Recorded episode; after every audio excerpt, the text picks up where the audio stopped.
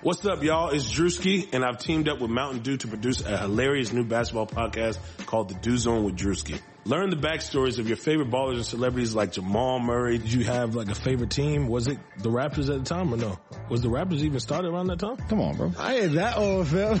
you talking like I'm 50. Taylor Rooks, A'ja Wilson, and many more. You won't want to miss this. Listen to The Dew Zone with Drewski on Apple Podcasts, Spotify, and wherever you listen to podcasts. This is Greg Olsen, inviting you to check out my new Blue Wire podcast, TE1, where I interview tight ends throughout the history of the NFL who have helped revolutionize the position. TE1 is presented by the Chevy Silverado. The Silverado is all about grit, it's strong and dependable, exactly like playing tight end. Just like the incredible players we sit down with on the podcast, the Chevy Silverado is in a league of its own. Strong, advanced, and dependable. Download TE1 today wherever you listen to podcasts. What's going on, everybody? Welcome back to the Geno Time Podcast here on the Blue Wire Podcast Network. We're brought to you by Bet Online. My name is Tom Westerholm, Celtics beat writer for Mass Live, who managed to stay up all the way through player availabilities yesterday. I'm joined by Nicole Yang of the Boston Globe, who did not. Uh, Nicole, how you doing? I'm well rested, Tom. Um, so glad to hear it. apologies for the listeners. I guess one of my greatest strengths is that I've never had sleep problems and that like I can fall asleep very quickly. Like an average night takes me like less than three minutes to fall asleep. And if I'm really tired, I can fall asleep like instantaneously. Like I've fallen asleep in the dentist chair before. um, and last night, I honestly forget. Oh, it was Jayson Tatum, who isn't the most interesting player to have availability from either. And I was just like, I'm going to close my eyes for one second, rest my eyes. And I closed them. And then when I woke up, it was 2.20 a.m. and I had an audio recording of two hours and 49 minutes and counting. So texted Tom, who was still awake and was like, sorry, I fell asleep. So here we are now. Here we are. Yes, we meant to record an episode after game three, which the Celtics claimed 117 to 106 over the Miami Heat. Obviously this puts the Celtics back in the series, although they are still kind of on a razor's edge. Gordon Hayward came back. Jaylen Brown, Jayson Tatum both had nice games all around. You know, pretty successful evening for the Celtics. Nicole, uh, what were uh, just your your big takeaways from last night? Obviously, it was a must-win game for the Celtics, and they managed to hang on at the end. It got like a little dicey, um, even in the fourth quarter, and that was kind of crazy because the Heat played like shit all game, in my opinion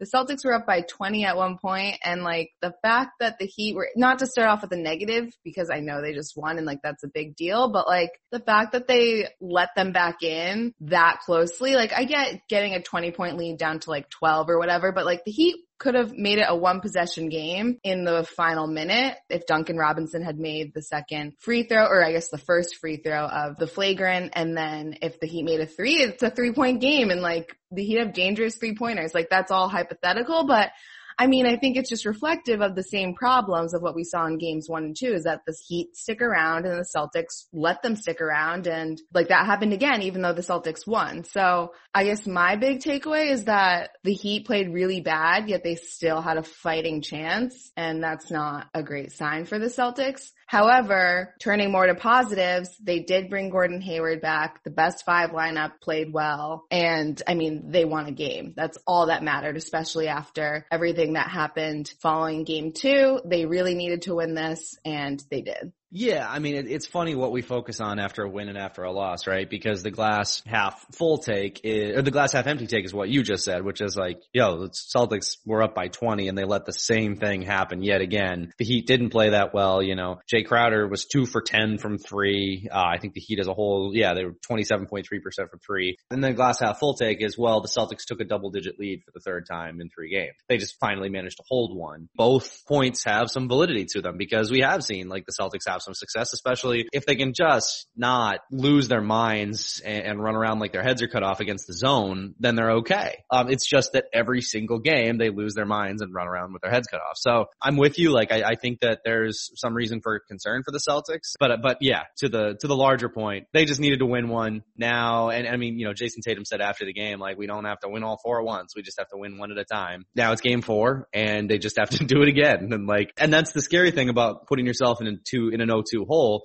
is like, it feels like the Celtics are back in this series. You know, they have Gordon Hayward back. You know, their guys did click a little bit yesterday. All of that is, is true. Also, if they lose game four, probably none of it matters because coming back from 3-1 is really, really hard. It's going to be interesting. Celtics fans and players and coaches and media have free days to think about it because the game isn't until Wednesday. Well, actually, if you ask Jaylen Brown, the game started last night, Tom. The game started last night, correct. Let's get into Gordon Hayward's return a little bit because that was probably the big story from last night, even though the best player on the floor I thought last night was Jaylen Brown by a pretty wide margin. I thought he was terrific. Gordon Hayward came back, played 30 minutes. Brad before the game said that he would be on sort of like a, I don't remember what the phrase he used, but Minutes monitoring. minutes monitoring. So they monitored him. He played a good amount of a good amount of minutes, and uh, that- like I, I thought, just having that guy around to sort of smooth the offense and run the offense a little bit was was pretty big. I feel like he didn't even do anything. Like he monitored the minutes, but there was no action. Cause he even said after the game, he was like, yeah, he played way more than I was expecting. Yeah. I mean, I think honestly, when Gordon came out of the game, yeah, maybe Brad called him out for different reasons with the rotation, but Gordon called out because he was tired and he admitted Yeah. that after the game. He was like, yeah, the first five minutes I was gassed because this is the first five on five basketball he's played in five weeks basically. And Yeah. he noted like, especially during this time with the coronavirus, your rehab isn't even, isn't even the same that it would be otherwise. So I feel like it was a bit more challenging of a transition than normal. And for that reason, he looked better than I was expecting. Going from three on three basketball to the Eastern Conference Finals, that like that's crazy. And like his stats weren't impressive. Like he scored six points on two for seven shooting, one of three from three, had five rebounds, four assists. I mean, that's a solid line, but it honestly is the fact that like he came off the bench. So when they go to the bench, it's like, okay, let's look at how much time Semi Ojeleye got tonight. Oh, none. So it's like the fact that they can just have better players overall. I'll be curious to see, I guess, if he ever is inserted back into the starting lineup if they're not going to try and mess with sort of the chemistry and like the rhythm that they seem to have. I think just having Gordon, even if he does contribute what he did, the Heat can't really help off of him as much from three as they can with Semi. Like this, the Heat can like ditch Semi and it often won't burn you. Like the threat of having somebody else who can create off the dribble, who can get into the teeth of the defense a little bit. I obviously uh, much was made of the zone. Brad kind of downplayed it a little bit. Like the Celtics struggle have struggled against the zone. Gordon Hayward is the type of player who can help them beat one, and I, I thought he did. You know, there were a couple of plays last night where they didn't even make the shots, but like the ball just moved so much better through the zone. I think that was actually a theme throughout the evening and, and something that, you know, Celtics can take some encouragement from is that it looks to me like they were getting the right types of looks, that they were making the right types of reads, that they were, you know, moving the ball the right way. And, uh, you know, that resulted in more coherent offense. And then in the fourth quarter, when they sort of had the game almost put away, they reverted to the kind of offense that got them in trouble in games one and two. And, you know what? Surprise, surprise. Here come the Heat. Like they're right back in the game all of a sudden. So like, players like to talk about playing a 48 minute game. You can't do it. Like you can't play wire to wire awesome. So for the Celtics, it's just a matter of limiting the times that they're not playing awesome, hit them back a little bit. And Hayward really helps with that because he can come in, he can get a quick bucket, he can, you know, find somebody, he can kind of smooth things over. And I think that really helps quite a lot. And to the Celtics credit, they did stop a few heat runs, or I guess a pair. They of did, yeah, for sure. Like in the first half, the Celtics got up to a 12 point lead and Tyler Herro basically single-handedly brought the Heat back within four and then Tatum got called for a stupid technical foul and Mark Jackson on the broadcast was like really blowing this foul out of proportion in my opinion. I don't know if you remember, but he was like, yeah, you just never know. And like maybe the Heat will come back into it and then maybe the Heat will win the series and then you'll never have a chance to ever go to the finals ever again. and I was like, okay, you need to like tone it down a notch. But anyway, Goran Dragic made the technical free throw, so they were in, they were within three. But then Jaylen Brown basically single-handedly gave the Celtics the lead for really on like tight on-ball defense. I think he stole the ball like three times and Uh, he stole it twice. Yeah. Stole it twice? Okay. And it was just like great stuff. And the Celtics ended up going into the half with a 13 point lead. And it definitely didn't look like it was trending that way because all of that happened. I think they went on a, I forget what the run is, but it was like 11 to 2 or like 9-0 run over the course of like two minutes. It was 11 to 2, and it Okay. was the best five lineup that did that. You know, a lot of that was just Jaylen being excellent on both ends. But, you know, I, I think that did speak to like how fast and aggressive that group can play. And then, uh, you know, to your point about stopping runs, you know, the same thing happened toward the end of the third quarter. Uh, Miami went on an 11 to 1 run, looked like they were gonna, you know, have a chance to get back in it. So the Celtics, for most of the third quarter, played great. Like they actually were excellent and they've been so bad in third quarters.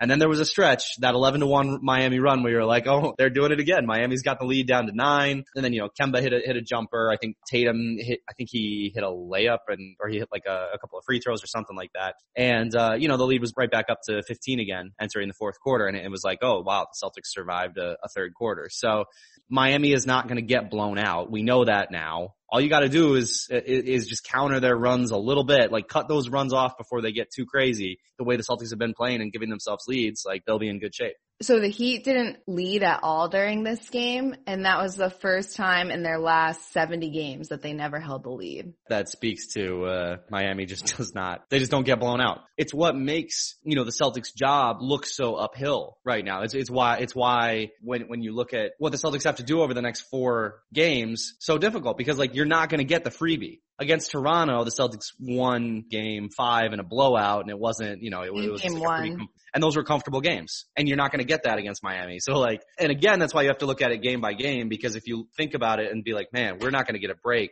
over the next like four games, like that's going to be exhausting. You have to just be like, all right, we're going to grind out the next one and go from there. Well, and that's why it was so, I don't want to sound dramatic and say scary, but that's why it was so concerning that it got so close in the fourth quarter because I still think the Heat played horribly. Like it was not a good game for them. Like Jimmy Butler had a horrible game. He finished still with like 15 points on 46.2% shooting. So like respectable stats, eight rebounds, but like he was hunting for fouls. He could not get anything going. Like he, there was no real like Jimmy Butler, the closer play. I mean, there wasn't an opportunity for that either, but like I just didn't think he looked good. Goran Dragic had Marcus Smart guarding him for the first time this series and he was limited to 11 points on two for 10 shooting, one for five from three. The Heat could not get anything going offensively. Tyler Herro really kept them in it with his hot three point shooting in the first half. I mean, Duncan Robinson went four of eight from three, but the Celtics also started to really attack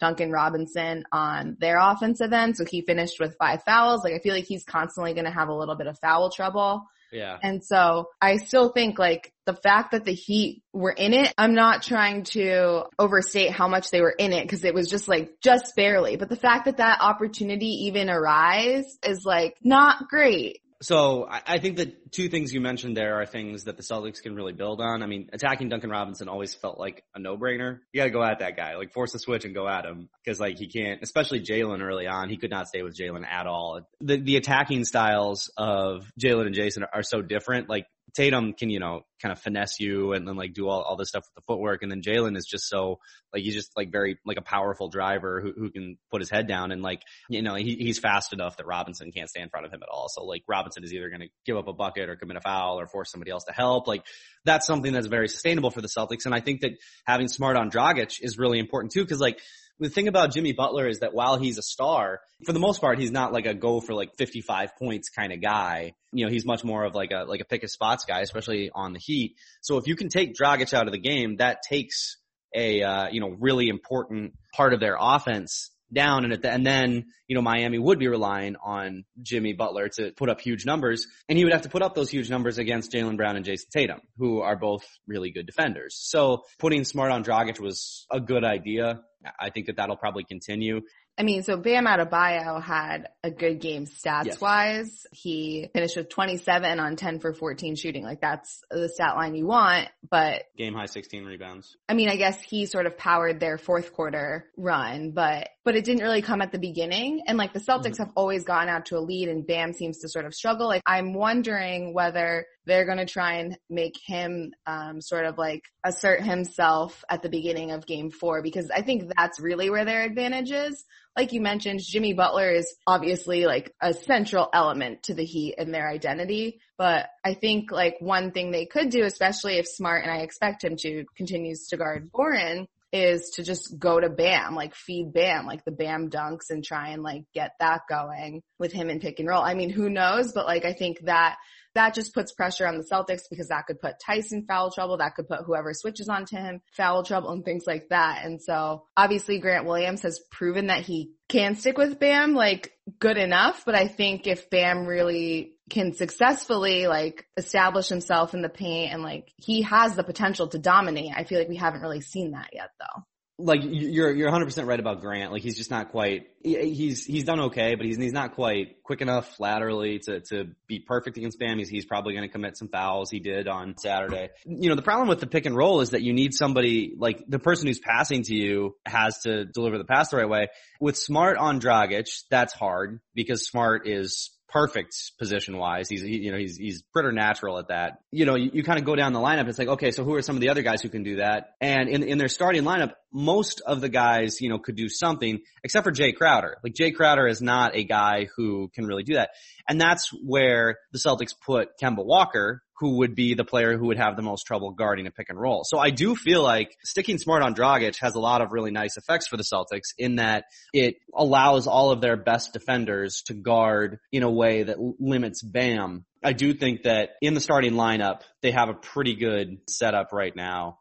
Um, I'll be curious to see how Miami counters it because Erik Spoelstra has three days off to, to, to, try to figure out how to get everybody going again. I just think that that might be what Erik Spoelstra goes to based on like the adjustments the Celtics made. Yeah. In this series, like, or in this game, I, I wonder if that's what at least one part of his counter will be to try and get Bam really rocking early. I could see that. And I think the other thing too is there's ways to use Bam when the Celtics, the Celtics tried some zone themselves, um, in game three. There's ways to use Bam as a pick and roll man in, in that zone as well. That could be intriguing.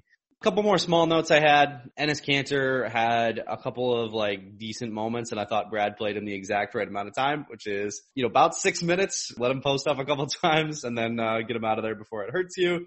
Enes Kanter is, it's honestly hilarious I feel like you know exactly what you're gonna get. Like every time he gives the exact same thing, he sort of like bullies his way to the rim to get some sort of like mildly impressive offensive bucket. He misses like a bunny, like a gimme layup, but he'll get the offensive rebound and sometimes miss the putback as well. But often gets fouled the second time. Then on the defensive end, he, I guess, like holds his ground, but will get cooked in the pick and roll. Like it's the exact same thing. I think every single time, at least on the offensive end, because I guess the defensive end, it's contingent upon what the other team's doing, but at least on the offensive time, every time Enes Kanter is in the game, I see him like power his way to the hoop and then I see him miss a really easy bucket that he should have made and get the offensive rebound. Like, right? Like, I feel like you just no, that's get pretty good summation. Yeah, that's pretty stuff good. from him. When he gets like six minutes, it is a very, it is, it is a formula. You, you know what's going to happen he would, I just think he'd be such a, such a different, more effective basketball player if he could just like pass really well out of the post. Not, not that he has to be like Nikola Jokic, but if he could be like Nurkic, just a guy who's like solid, uh, we're we don't need to go too long on Enes Kanter, but um, I'm just saying like he went one for four last night and I wouldn't be surprised if all four attempts came on the same possession. yeah, yeah, for sure. For sure. Well, yeah, he had two offensive rebounds, and I, I would bet you that I know that at least one of them was off his own miss. So I didn't have too much else. I mean, I thought you know, obviously a lot was made of all the uh, locker room turmoil. Everybody seems to be perfectly friendly and cordial with each other. So obviously, from the reports, Jaylen Brown and Marcus Smart were the central members to everything that happened. Um, it sounds like they're fine. I mean, Jaylen said after the game when he spoke, he said that he loves Marcus. This is why he loves Marcus because of his passion. The thing I find interesting about Jaylen and Marcus is that they clearly get along. The Celtics clearly have good chemistry, but I feel like their relationship is actually a lot more tumultuous. And I don't mean that in a negative connotation than people expect. Like I remember at Jaylen Brown's gala, his first community gala that he held last season, Marcus went and they presented some award to Marcus. I can't remember what it was, but Jaylen gave a little speech about him and he was like, Marcus and I have been on the team now for what, three years? This is Jaylen's fourth year now. Yeah. So three years and, you know, our relationship hasn't always been easy. Like we haven't always gotten along. Like it sounds like they butt heads more frequently than people would expect because you see obviously like the clips of them dancing together and them joking around. And I genuinely think they like each other and everything is fine. But I think this isn't the first time that they've had something like this. I think this is the first time where it's sort of blown up on a public setting and obviously in an important stage like the playoffs, but this has happened between the two of them before just based on how Jaylen has talked about their relationship. It, it sounds like basically it's just like, it's just kind of the mentality of the two guys, like smart early on was kind of trying to test Jaylen. Jaylen didn't appreciate that. You know, I think Jaylen may have barked back a little bit and it seems like, you know, the two of them have kind of settled into like a, like a mutual respect type of thing where they do really like each other, but also like, yeah, they are going to, uh, they're, they're going to butt heads sometimes. They're, they're two very different personalities when those two very different personalities are such crucial components of the team and are so integral in the team's like success or failure, sometimes that's going to lead them to butt heads. And that, like you said, that doesn't mean they don't like each other. That doesn't mean they're not going to do that dun, dun, dun, dun, dun, dun, dun dance. I can't remember what that is. Um, because they enjoy each other. They seem to be friends, but also they're uh, two very different uh, humans who react to things in very different ways. So, and that might be part of the reason why Jaylen said that it all got blown out of proportion yesterday, sure. because this probably has happened before, but it's the first time that it's in a setting where the media can really overhear it, and then I'm sure it was escalated to a point where it hasn't been like Gary Washburn said in his story that Jaylen flipped a table. I mean, maybe that has happened before, but I can't even picture that. Like Jaylen flipping a table. Like he's such a mellow dude. That shocked me that Jaylen flipped a table. Yeah, that was, that was probably the clank. Anyway, so I just think that like they've had their disagreements before. And so I would believe Jaylen. I don't think he's just trying to like temper the situation. Like I would believe Jaylen when he says it got blown out of proportion. I also think the other reason to believe Jaylen is that he's the only guy who's really been honest with us about things. You know, like, like I'm not going to believe anything Kemba Walker has to say about that. Like if he says it got blown out of proportion and be like, I don't know, then it probably didn't. Well, because Kemba, Kemba didn't happen. Kemba, because Kemba just literally said it didn't happen. So I, I think Jaylen, because he's been honest about it and because he, you know, he's, I mean, obviously he was a little cryptic. It's not like he came out and said like, ah, yes, me and Smart argued and I flipped a table, but like he, he was, you know, he said it's a bunch of guys who really care, who were, you know, wanted to win and, and were upset and that's, that's what it was. And like, that makes sense. That's a, that's a good summation of what happened without going in, into any of the juicy details that we all wanted. So I think that's fair. Another thing I really enjoyed from last night was Grant Williams being mic'd up. More of that. He's the best mic'd up candidate on the Celtics.